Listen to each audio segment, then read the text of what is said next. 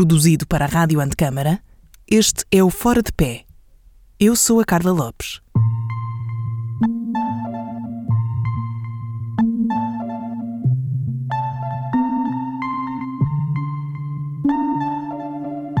Não sei se sei responder essa pergunta.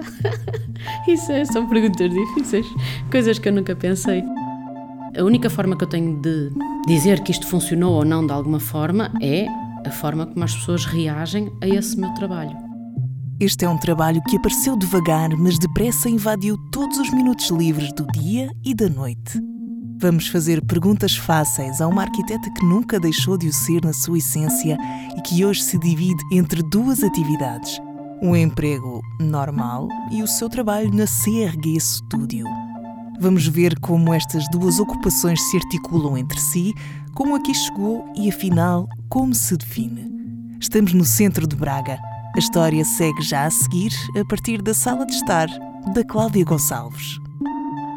Projetista numa empresa a retalho. Eu trabalho na, na Leroy Merlin. Estou na área de projetos, portanto faço projetos para clientes, vendo produtos, faço o trabalho que qualquer pessoa faz, com o extra de, de, de estar na área de projetos. E depois tem esta parte da cerâmica que nasceu mais ou menos há um ano, acho que foi o ano passado, em fevereiro, mais ou menos, uh, de uma forma mais formal. Portanto, eu já, já fazia alguma coisa deste género uh, por Carolice, mas há um ano eu não tinha nada para fazer. Quer dizer, trabalhava, mas depois quando chegava a casa estava tudo parado e, e comecei a fazer isto. Comecei mais também pela fotografia, uh, criar ambientes e tirar fotos às peças para, para ajudar, porque isto é um, é um projeto a três, ou tende a ser um projeto a três, meu e das minhas irmãs, a fábrica da minha irmã, já o é há mais de 20 anos. E como não havia nada para fazer, comecei a tirar fotografias em ambientes, a criar, recriar ambientes em casa, tirar fotos, para tentar fazer um catálogo. Entretanto, comecei a publicar e comecei a vender. Pronto, e aquilo foi um, um crescendo quase sem querer.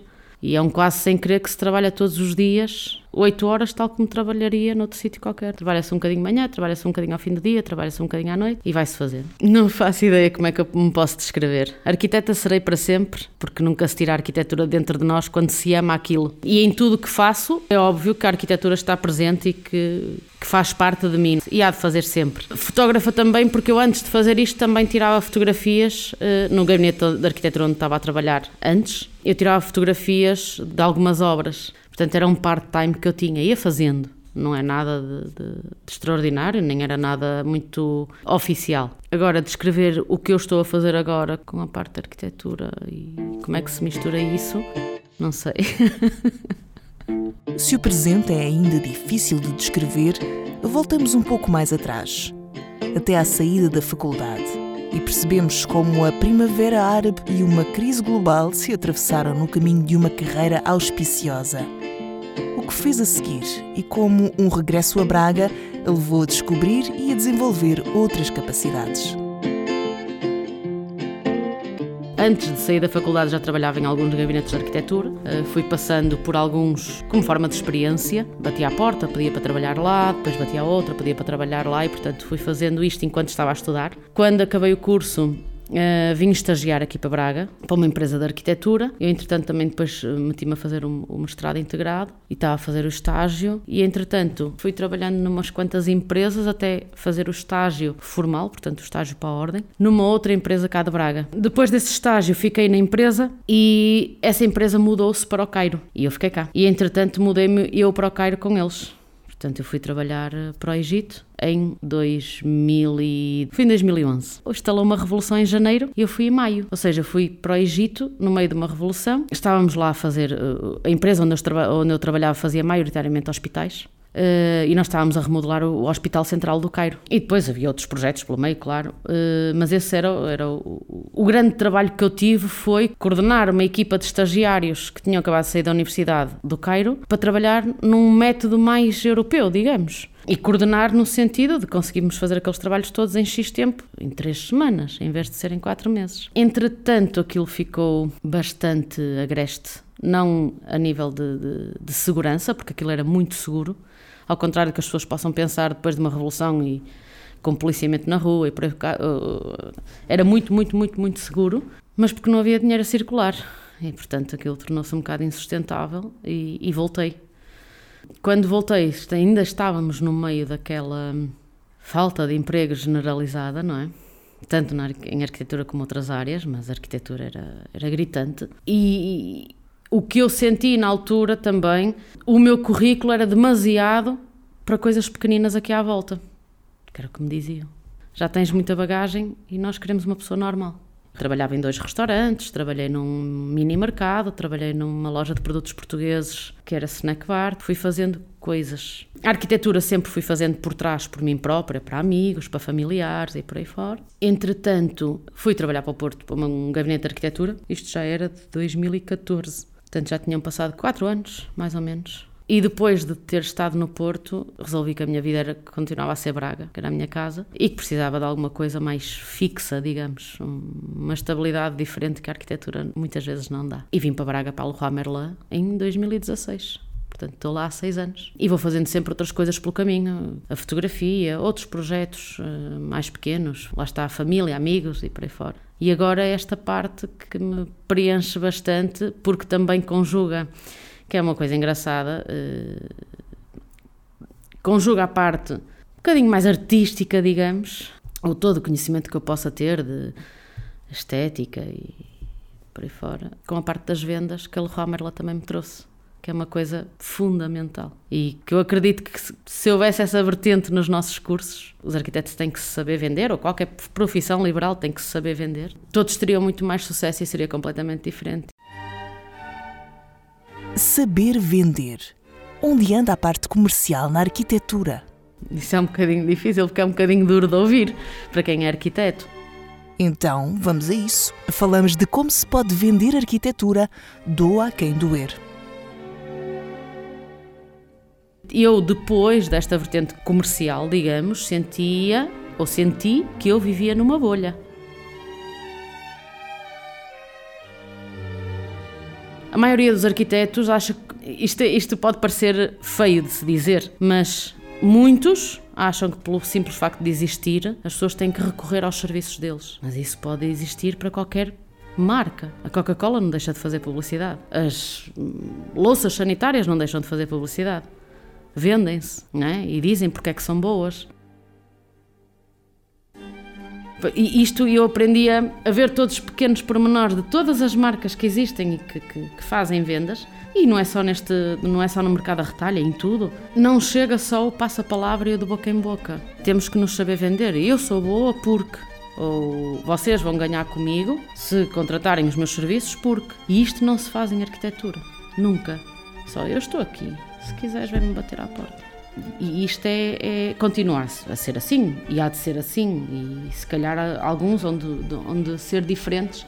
E depois é aquela dualidade entre a parte artística da arquitetura e a parte comercial da arquitetura, e há quem não veja nada bem a parte comercial da arquitetura, porque acha que não tem que se vender ou que não. Pronto, eu sou bom, estou aqui e quem quiser há de chegar a mim. Isso é tão errado. eu vejo também em muitas pessoas já o deixarem de ter vergonha de fazerem isso. Quer dizer, se existem hoje em dia, cada vez mais, o Ronaldo é o melhor do mundo e tem o melhor Instagram do mundo. Ele não para de se autopromover. Ele não precisava. Mas há quem esteja por trás dele a dizer: tens que fazer isto para ser assim sempre. Que é para manter uma linha, não é? Sempre à tona. Ele é o melhor do mundo, mas se calhar se não estiver sempre a se mostrar, as pessoas até se esquecem. Quem está por trás a decidir isso sabe que não, não se pode esquecer dele num dia. Não consigo dizer isso também não consigo falar por toda a gente, não é? Uh, para muitos funcionará e para muitos é suficiente, porque depois também estamos a falar de uma bolha, não é? Há gabinetes que funcionam e, e, terão sempre trabalho, digamos, não sei, porque acabaram por chegar a um patamar e nesse patamar já estão livres de, de, de, outras coisas, não é? Mas nós temos muitas camadas, não é? Temos os que estão lá em cima de todos, os que estão quase a chegar ao topo, os que estão a meio, os que, os que só querem estar e os que querem viver disto. Nem é o sobreviver, é o viver disto. Se calhar esta vertente, não digo para os que estão já lá em cima, não é? Mas se calhar para os que ainda estão a começar ou a meio do caminho.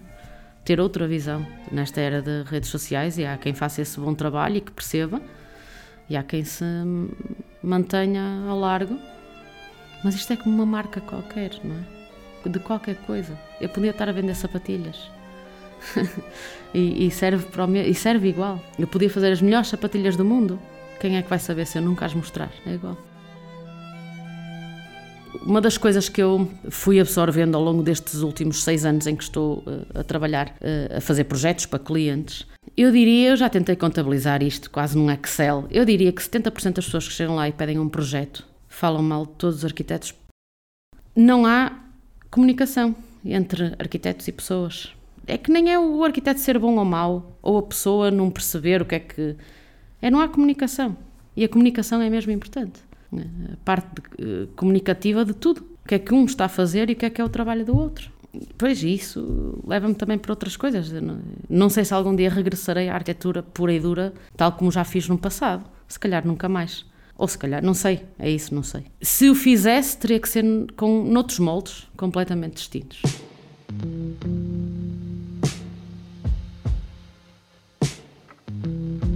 Os moldes por agora são os da cerâmica.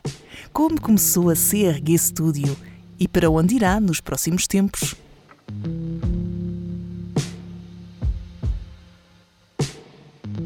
Trabalhei durante os dois anos uh, que estivemos agora mais parados durante a pandemia, portanto, trabalhei 2020 e 2021 a full time, sempre. Mas quando chegava a casa, ou nas folgas, eu não saía de casa, não é? Como, muita gente. E o que eu fazia sempre era limpar a casa, arrumar papéis, arrumar caixas, arrumar coisas antigas, arrumar. E encontrei os meus cadernos todos de, do tempo da universidade. E em todos eles, em todos, pá, em todos os 10, 12 cadernos que estão para ali guardados, todos eles tinham peças cerâmicas. Eu já nem me lembrava. Isto era quando a minha irmã tinha começado, tinha, tinha a fábrica, assim, vou desenhar uma peça para ti, porque olha, lembrei-me de uma. Podíamos fazer isto. E desenhava-lhe, olha, podemos. E tenho um caderno cheio, ou tenho os cadernos cheios de, de, de, de vários desenhos de coisas, de peças de cerâmica, que as descobri há pouco tempo, já nem me lembrava. Eu olhei para elas e disse, ah, realmente, eu já andava. O meu cérebro já andava a pensar nisto há muito tempo fosse para ajudar a minha irmã, fosse porque me dá prazer, fosse por, porque me transporta para outro mundo qualquer de, de terapia, não sei. e depois, sim, a parte da, da, da, fotografia também ajudou muito, porque sempre o fiz, a, a, fotografia também sempre, teve presente na minha vida. Foi um bocado o acaso. Fui fazendo. Eu lembro-me de pensar que, olha, já passou um mês e nem, já nunca mais tive aquela ansiedade de estar em casa sem fazer nada ai, já tenho não sei quantas peças fotografadas, ai, já tenho não sei quantos posts no, no, no Instagram, ou, e já tenho não sei quantas encomendas. E, e, nem, nem me estava a perceber do que estava a acontecer. Uh, e, portanto, acredito também que tenha sido um bocadinho de terapia, um bocadinho de prazer, não é? Arranjar alguma coisa que eu gostasse muito de fazer nos tempos livres de todos os confinamentos que existiram e que me deixassem, sei lá, sem pensar, porque era, era o pior que nos estava a acontecer, não é? Esses tempos. E portanto foi acontecendo. E só agora é que eu tenho uma. Agora, desde há uns meses, digamos, que tenho uma real noção uh, de que afinal, se calhar isto pode ser uma coisa, algo palpável, algo real e que pode funcionar. Portanto, isto se calhar vai ser um crescendo e, vamos ver o que, é que, o que é que vamos fazer nos próximos tempos. Eu tenho bem assente na minha cabeça o que é que eu quero para os próximos anos, neste, neste lado. Uh, mas, bem, tenho um trabalho muito grande pela frente para, para que isso aconteça. A partir deste mês, uh, estamos a começar a ter peças exclusivas nossas, desenhadas por nós, seja desenhadas agora, seja que estiveram no armário durante não sei quantos anos e nunca ninguém as viu e nunca as quis uh, comprar. E a partir de agora vai, vai, vou tentar fazer mais isso, ou seja, peças mais exclusivas. Eu sei onde é que quero chegar, mas tento não pensar demasiado em, em uh, demasiado de onde é que eu quero chegar com, com, com isto individualmente. Isto é um hobby, porque eu tenho um trabalho, não é? Eu gostava de ser uma profissional disto. Gostava de conseguir sê-lo, sem me cansar, sem ter de procurar outra coisa, porque pode não dar para comer, é? Estas coisas todas pensam-se, não é? Eh, não posso ser só idealista a pensar que é de chegar eh, um dia e ser uma referência. Esse talvez fosse um, um patamar daqueles quase inatingíveis, não é? De pensar, ah, CRG, ah, estes gajos são mesmo bons. Era isso, chegava.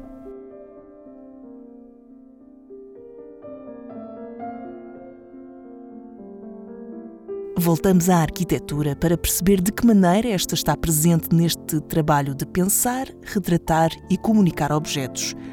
Quais foram os ensinamentos mais valiosos? E fazemos contas para percebermos o que se ganhou com este projeto, que surpresas houve e como são agora os seus dias.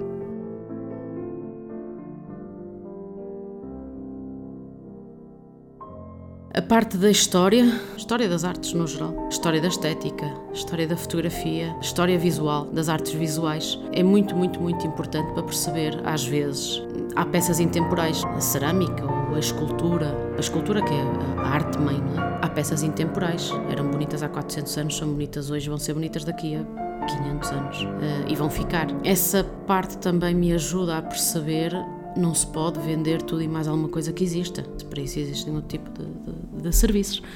Não preciso de ter 100 peças diferentes à disposição, mas aquilo que eu tiver, que hoje ou daqui a 10 anos, que vale a pena ter. Numa única palavra pode-se dizer estética, sim. A estética vem da história, não é? E isso ajuda-me bastante. A luz na fotografia, a luz nas peças. Uh, a forma das peças e como é que a luz incide nelas, isso é indiscutível. E aí a fotografia também consegue mostrá-lo, não é? Eu acho que todo o nosso conhecimento que nós temos desde que nascemos ou desde que vamos para a escola primária, que é quando começamos a ter os, a primeira parte formal da consciência, não é? começar a escrever ou a desenhar, eh, eu acho que nós vamos absorvendo todos os nossos ensinamentos e isso depois transporta-se na fase adulta e naquilo que nós vamos fazendo. A única forma que eu tenho de dizer que isto funcionou ou não de alguma forma é a forma como as pessoas reagem a esse meu trabalho. Liberdade total, que é uma coisa indescritível e é só de depender de mim própria, mais ou menos, não é? porque depois o resultado final depende dos outros. O resultado final, não. A, a forma como absorvem o resultado final depende dos outros. Mas liberdade total, neste momento, é, é, é, é em arquitetura já acontecia às vezes isso.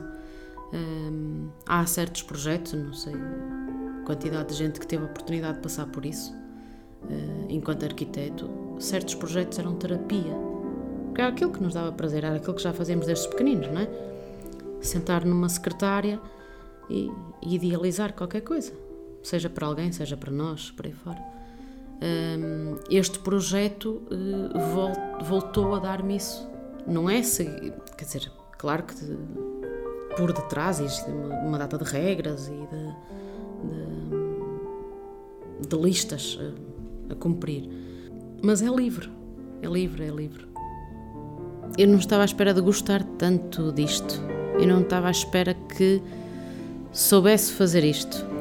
Não estava à espera de pensar nisto como uma hipótese uh, viável de um, de, um, de um, projeto maior do que aquilo quando começou. Começou como uma coisa pequenina, um, um, fim de tarde, não sabia mais o que havia de fazer. E é muito maior, é muito maior do que isso. Pensar que eu, sei lá, daqui a 10 anos possa estar a fazer isto a full time é quase como uma meta. Sozinha, da forma como eu quiser, a fazer uma coisa que me dá prazer e que me dá retorno. E um, isso é espetacular.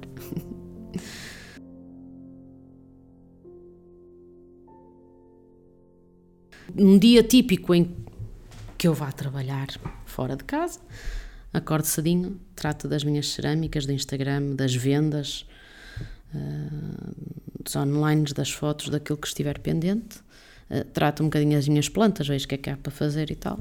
Ou, ou saio de casa e vou trabalhar 8 horas fora de casa, e depois quando volto, volto a fazer o mesmo processo. Ou se ficar por casa, se estiver num dia de folga, por aí fora, uh, o processo é idêntico, só que normalmente vou à fábrica. Vou à fábrica tirar fotos, vou à fábrica ver como é estão os estoques, vou à fábrica uh, encomendar mais peças. Um, talvez passe meio-dia entre Facebooks e Instagrams e Excel eh, para ver como é que como é que se está tudo a correr e o que é que é necessário fazer a seguir um, mas é um bocadinho disto eu, eu, estou de folga e consigo dizer que estou de folga mas não estou porque estou sempre a trabalhar mas não é um trabalho ou não o vejo como um trabalho Quer dizer, eu tenho de fazer isto, mas é porque me apetece e ninguém manda em mim.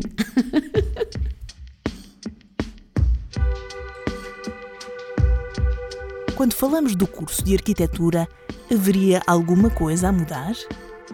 E perguntamos também se será geracional a opção dos arquitetos fazerem outras coisas, ou afinal é apenas consequência de um mercado que não soube evoluir à medida que subia o número de profissionais. Zero. Nada. Foi maravilhoso. Tudo. A escola em si, a Escola Superior Artística do Porto, é a ZAP, o local onde ela está inserida, toda a dinâmica daquela escola, todos os cursos que, que estão também eh, à volta, não é? O curso de teatro, o curso de fotografia, o curso de escultura um, e outros tantos. A escola é fabulosa, os professores são fabulosos, o curso, por todos os motivos, foi uh, maravilhoso. E ainda hoje uh, vejo com saudades, com carinho, com, com uh, orgulho e, e, todo o curso em si, depois uh, todo o percurso, o tipo de professores que nós tivemos, uh, o tipo de ensinamento foi espetacular. Eu acho que não mudava nada. É um bocado, ora bem, nem uma coisa nem outra. Nos últimos, sei lá, 30 anos, a quantidade de arquitetos per capita aumentou exponencialmente, não é? E depois, eh, a, a, lá está, a parte comercial do arquiteto estagnou, nunca existiu. Há 50 anos, ser arquiteto era um estatuto e um patamar, não é? E, quem... e depois começaram a haver muitos arquitetos e muitas mais pessoas, não é? E um arquiteto já era uma coisa, ah, ok. Ah, és arquiteto, ah, meu sobrinho e o filho do meu amigo também são. Portanto, já não era o senhor arquiteto, já era uma data de gente que, que, que era arquiteta. Portanto, já é, não digo banalização, mas chegou a muito mais gente, o que é espetacular, não é? A, possibilidade de mais gente conseguir ser aquilo que, que, que, quer ser. Mas com isso veio a outra parte, não é? Não há trabalho para todos. Ou se há, ainda não o sabem fazer da forma comercial como deve ser. Porque se calhar eu, eu digo a muitos clientes meus hoje em dia eu nunca lhes digo que sou arquiteta, porque eles vêm a falar mal de arquitetos e, portanto, eu não vou estar aqui a nem a gabar-me, nem. Primeiro, porque no, o meu trabalho ali não é de arquitetura pura e dura, não é? Uh, sou só uma funcionária de uma empresa. Mas ouço-os, eu sei que eles precisam de um arquiteto. Quase toda a gente precisa de um arquiteto. As pessoas é que não sabem, nem sabem como. Eles não sabem o que nós fazemos. Não sabem mesmo o que nós fazemos. Não sabem o que nós somos. Não sabem em que é que nós podemos melhorar a vida de alguém? Ninguém sabe. Ninguém sabe. E, e, e isto não é geracional. Isto é uma parte comportamental de cresceu exponencialmente o número de arquitetos per capita e ninguém pensou que a parte comercial também era preciso crescer com o número de arquitetos que cresceu. Eu não vou andar aí a explicar às pessoas o que é, o que, é que um arquiteto faz é? mas tento ajudá-las no meu trabalho, sem dizer que eu sou. E faço isso de graça, porque é o que me dá prazer. Assim, mas por, porquê é que não há esta parte de conversa? Isto é um, o que eu tenho com os clientes são conversas, não é? Não é, ai, você quer uma casinha, dê cá o papel, daqui a uma semana eu entrego-lhe, paga-me 1500 euros e está feito. Que é isto que acontece aqui à volta, não é? Eh, e portanto, muitos desistem porque não têm esta nem paciência, nem vagar, e alguém tem que pagar as contas, não? Não é geracional, não creio, não creio. É, é uma falha muito grande de comunicação entre enquanto se está a tirar o curso, a meio do curso, fim do curso e, e a parte de trabalho. A maior parte dos arquitetos cabem em gabinete próprio, talvez ou porque não queiram trabalhar para alguém ou por aí fora, mas depois tem ali aquele delay de toda a dificuldade. Passam cinco anos com muitas dificuldades às vezes, não é? Tenho um projeto, tenho outro e só aí é começam a, a crescer ou saem numa revista. Mas se tivessem uma boa parte de comunicação, se calhar estavam a ajudar mais 30 famílias por mês, não sei.